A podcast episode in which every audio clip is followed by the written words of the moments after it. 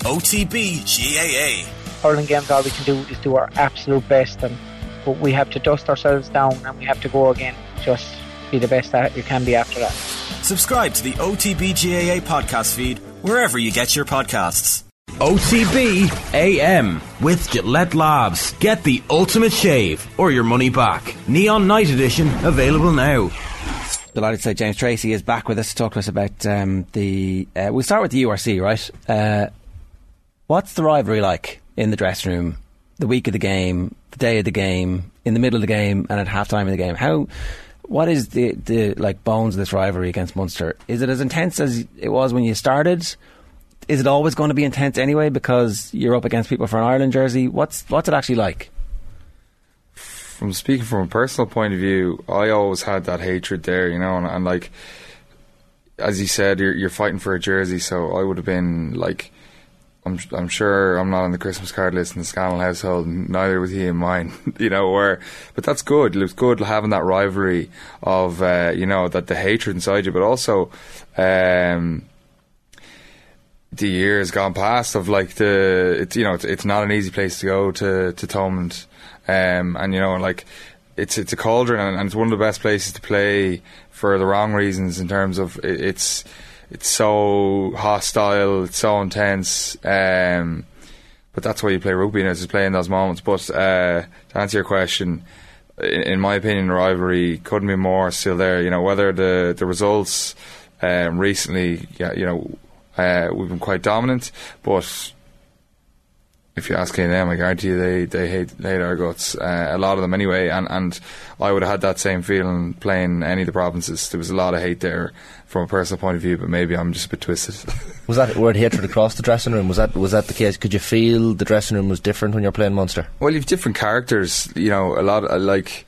Um, James Lowe's a lover, not a fighter. Yeah, yeah, yeah, exactly. Yeah, everyone just hates him, uh, unless he's on your team, when, which is when when you love him because he's he's scoring one or two tries a game.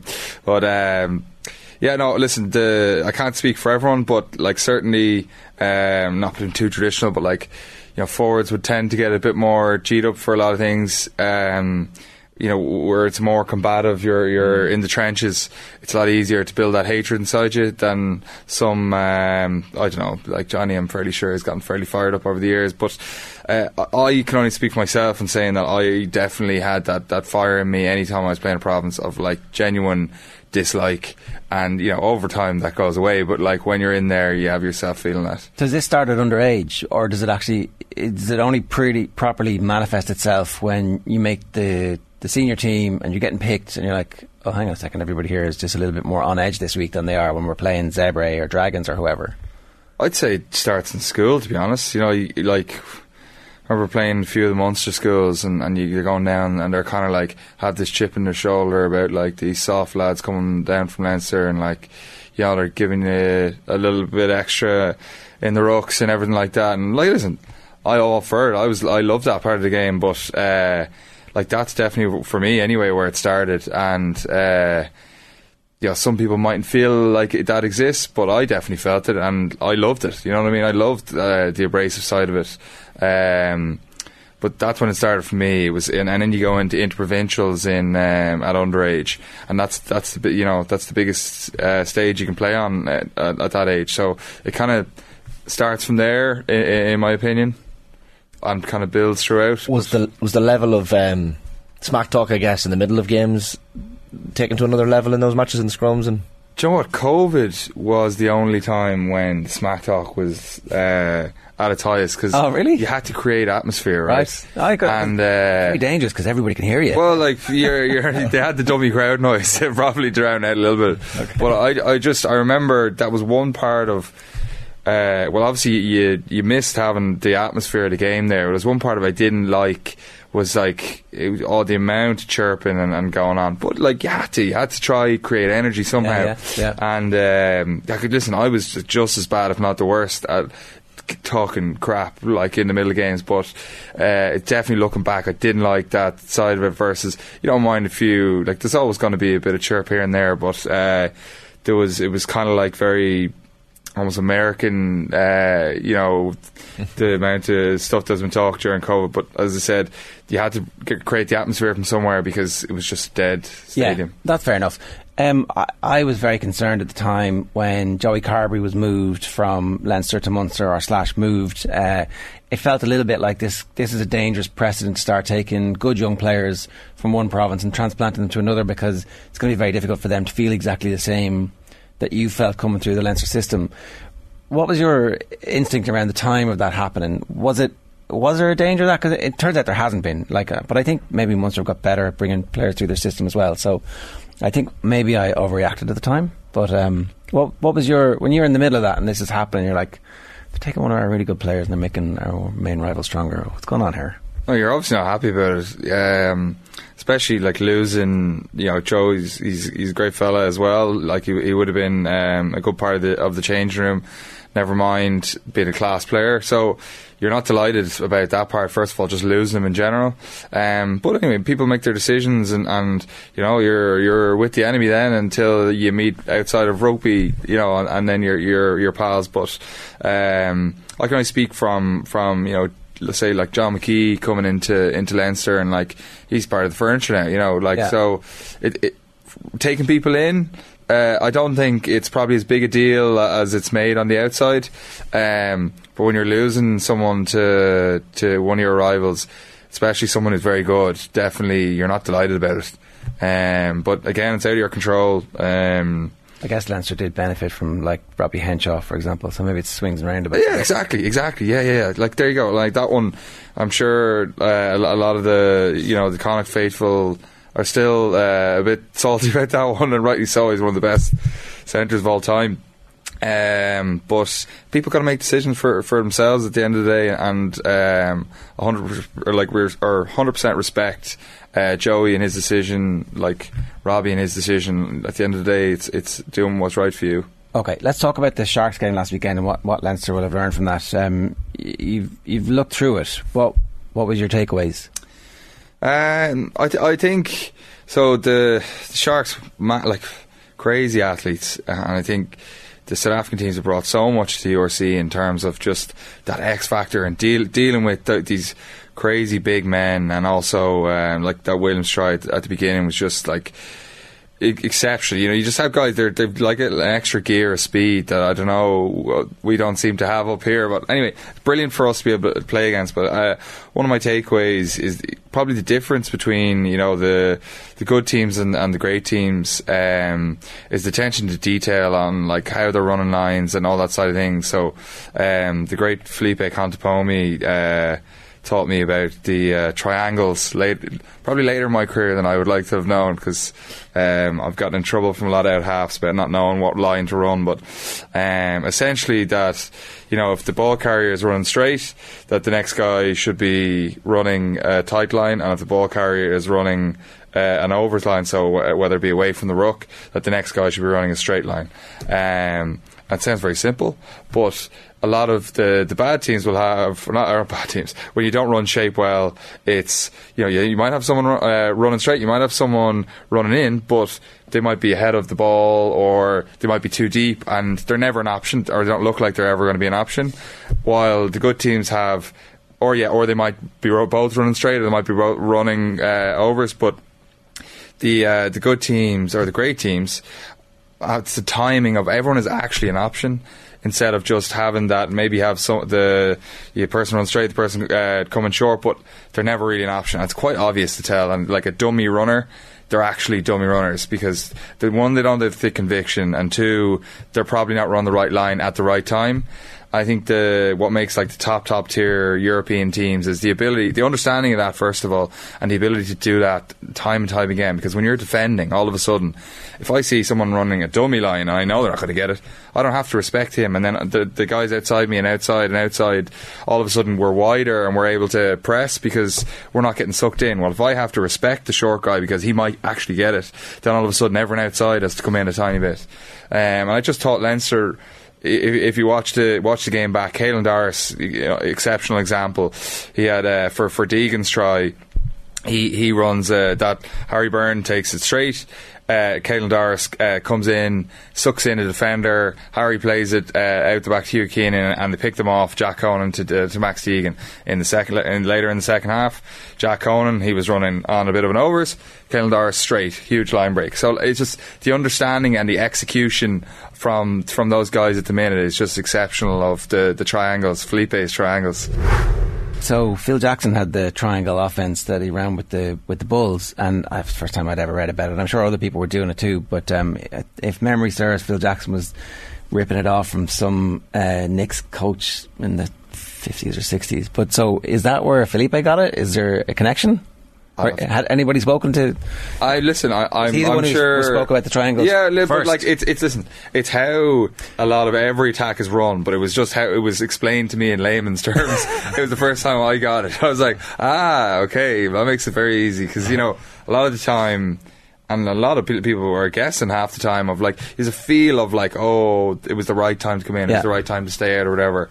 But it just, it made it a lot s- more simple Yeah. for, for me And- to understand. And like, there is another layer of like, what's the defender doing? But you know, even if you just understand that prin- principle, it makes uh, defending against it very hard because yeah, he's a good teacher because he just taught us in like uh, a minute and a half there, and Yeah. we, we all understood it too, also in layman's terms. So that obviously worked out. Yeah, no, he's he's listen, he's brilliant. Um, and he- he's left a massive mark, and, and, and the, the great thing is like Andrew Goodman is is a, a new version, so he's got new ways of doing it. You know, I talked about the teams and the different things, so like everyone has their own uh, way of doing things, and. Uh, and things that they're brilliant at. So yeah, anyway, that was his kind of layer and, and stamp he left on me. Anyway, he, he did hell of a lot for Leinster, but uh, that little bit he gave, little nugget he gave to me, It looks like Goodman's staying around as well after we were speculating after Mm-hmm. Rog had bounced that ball that time. Can't believe that uh, that wasn't true, but uh, yeah, no, it was such a the, the source really gave it away. But I know, listen, I, he was definitely a, a shoe in um, to to be involved, even maybe in the Crusaders.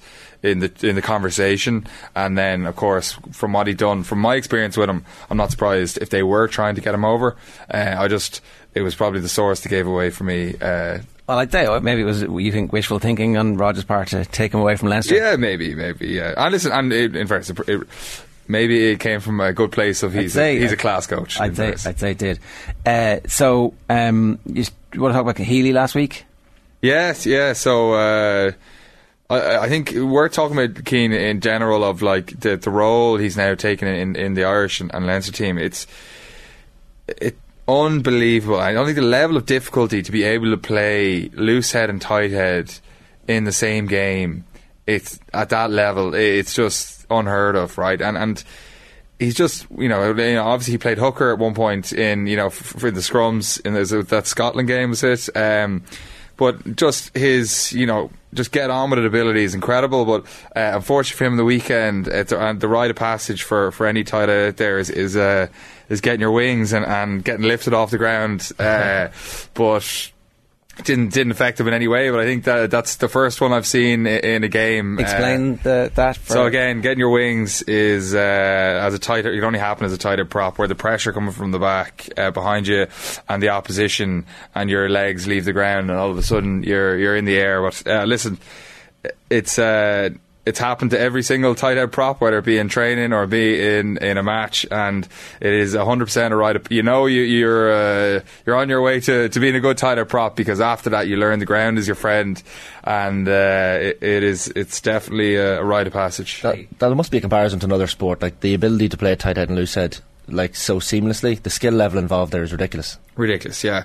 Uh, I, like Cian's a generational player, and and uh, I I loved scrumming with him at, at loosehead, but I just his aggression and want for going forward at tight head, like he genuinely was one of my favourite people to scrum with in in general, and and uh, I get jealous when I see like they had a big scrum penalty the last day, he was in with with John, and uh, just that feeling, you know, because like I know when I'm packing down beside him, he's go to, it's go time, especially with Porter as well.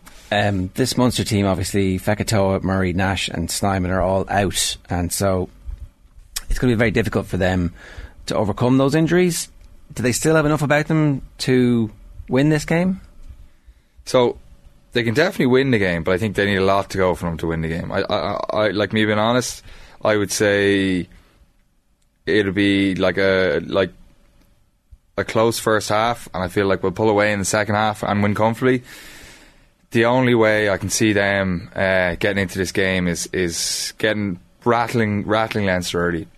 I think that's what they need. They need to. Uh, so they're very good in the air. Uh, when I say the air, at their um, box kicking and chase and contesting in the air. So putting a lot of pressure on uh, on the guys in the backfield, getting momentum into the game, maybe getting a few scrum penalties here and there. Um, a few turnover penalties. I, I know, like I was they- say, when you say rattle, like they'd need to be twenty-one nil up with a and man advantage to, for Leinster to be rattled at this Not stage. quite, not quite.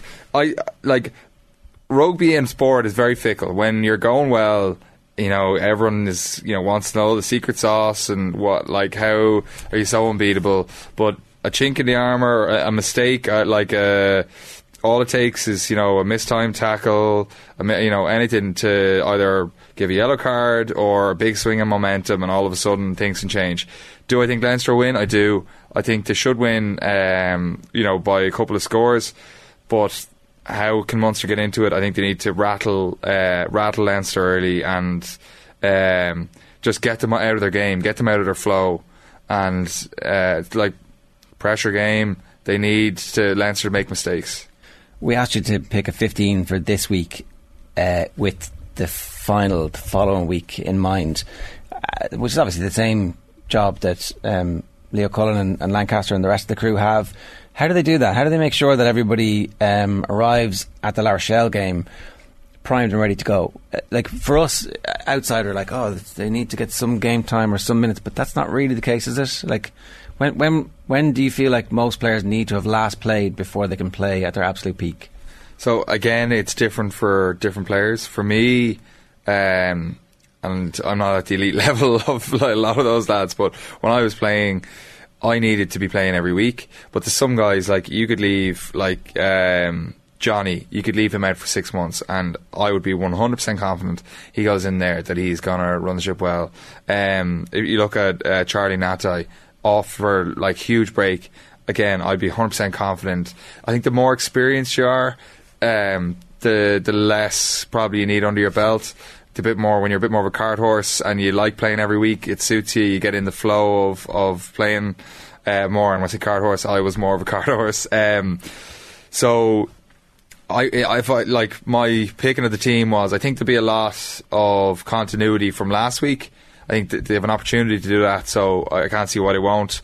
Um, they'll throw in a, a sprinkle of guys um, to to freshen it up, but I think uh, why not? Like the team played pretty well last week, bit of continuity, and um, kick on then for, for the next week. You've picked Milne, Kelleher, Healy in the front row, Baird and Jenkins in the second row, and then it's Deegan, and then it's Penny slash Connors. I guess that's dependent on Depending on injury, yeah. Conan at eight.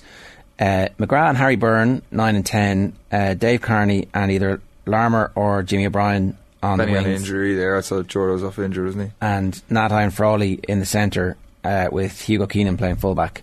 Um, when you look at the injuries that Munster got, you know this is a contact sport. There's you, you get lucky some weeks and you get no injuries and you get absolutely decimated with five players coming off injured.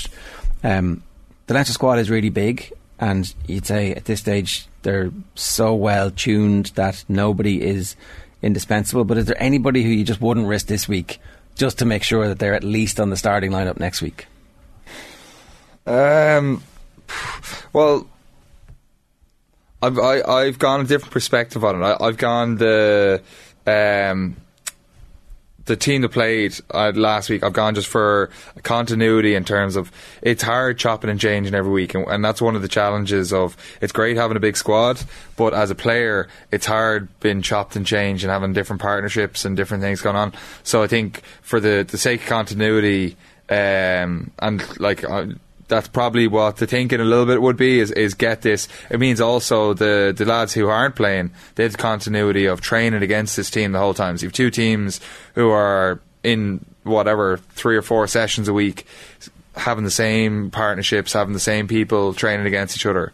Um, I think that's more important Okay. than kind of like because you can't. The moment you go into kind of like like wrapping cotton wool, Yeah. you pick up like the silliest knocks or you know like that's actually when you get more chance of getting injured when you're trying to uh, not get injured. I was watching Andi Kyriacou, the Munster forwards coach, speaking during the week, and he was talking about. He was asked consistently about the, the weight of history and this per record that the Munster players have playing Leinster, especially away from home.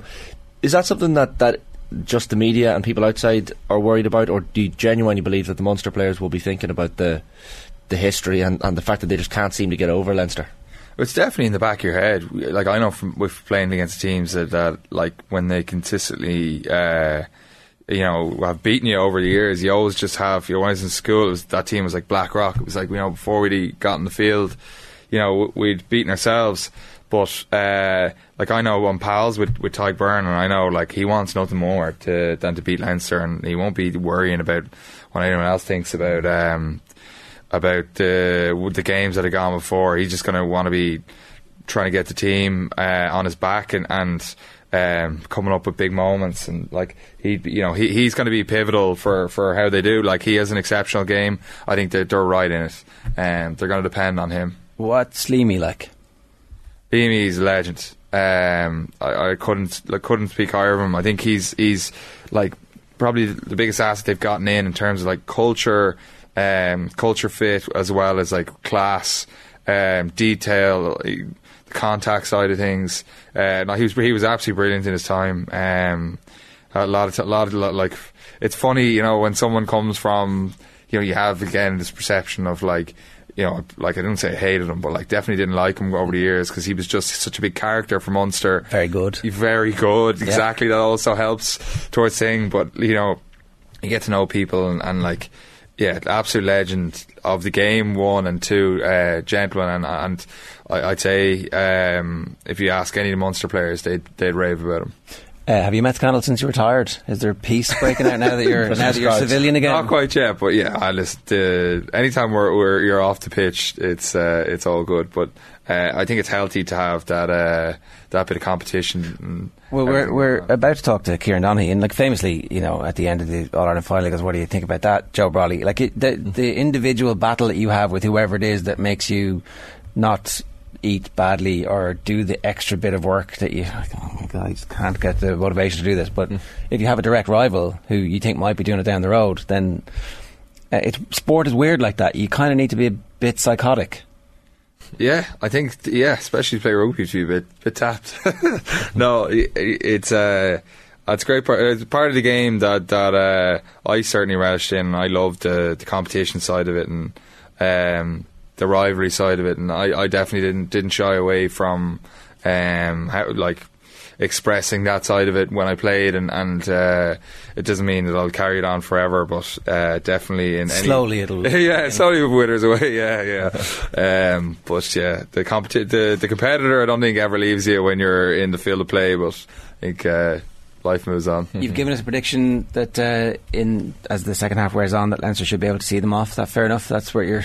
That that's what you're sticking with. Your Yeah, I think I think the longer the game goes on, I think we- we'll wear them down. Um, Munster, Munster of like they were like a, a very good fence. Um, so th- they would play with uh, what I would call kind of like a fourteen kind of one with the wingers. Uh, on a pendulum, we'll say, right? So explain that. They, they, like when you're attacking against them, it feels like you're attacking against 20 people and they're all just in front of you um, and they would their, their wingers are very clever at, at reading kicks so um, they come from the backfield into the front line very quickly as you're trying to attack and all of a sudden there's like an extra man there but how you punish those sorts of uh, defences is that those attacking kicks um, so I feel like if, if Leinster can um, pin them back and, and punish that and, and try get them to to get it wrong with, with their with their wingers closing early. Um, I feel like we'll we'll do well against them. But the, the great part of that defence system is gives you loads of poach opportunities because you have a lot of men around the ball. Um, so that's the threat. So um, if Munster can get a few few early poaches, um, is, is Coombes will probably be be playing, Beirne be playing. So like they have a lot of guys who will be on hard at the ball All right. Um, yeah, that's that's that's their chance to get Good it. stuff. James, enjoy the game. That's brilliant. Thanks a million. Thanks, Bill. OTB AM with Gillette Labs. Get the ultimate shave or your money back. Neon Night Edition available now.